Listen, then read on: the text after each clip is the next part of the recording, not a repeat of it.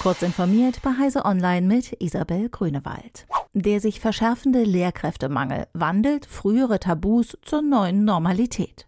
So könnte der Hybridunterricht und digital gestützter Unterricht für höhere Klassen bald zum schulischen Alltag gehören. Um die Folgen des sich immer weiter zuspitzenden Lehrkräftemangels aufzufangen, hat die Ständige Wissenschaftliche Kommission der Kultusministerkonferenz einen Empfehlungskatalog verfasst. Dieser zeigt auf, wie sich der Lehrkräftebedarf unter bestimmten Bedingungen senken ließe.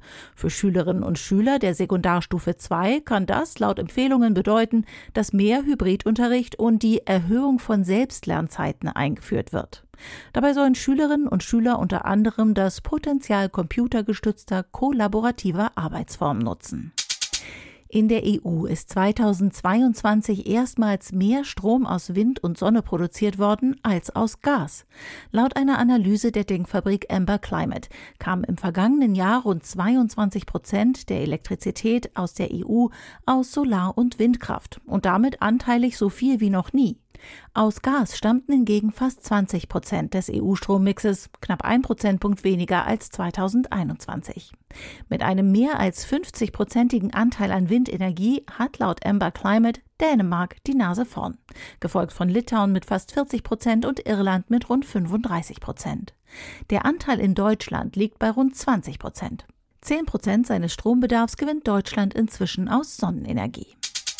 Der Deutsche Städtetag hat den Trend zu großen Autos kritisiert und höhere Parkgebühren für SUV und andere große Wagen ins Spiel gebracht.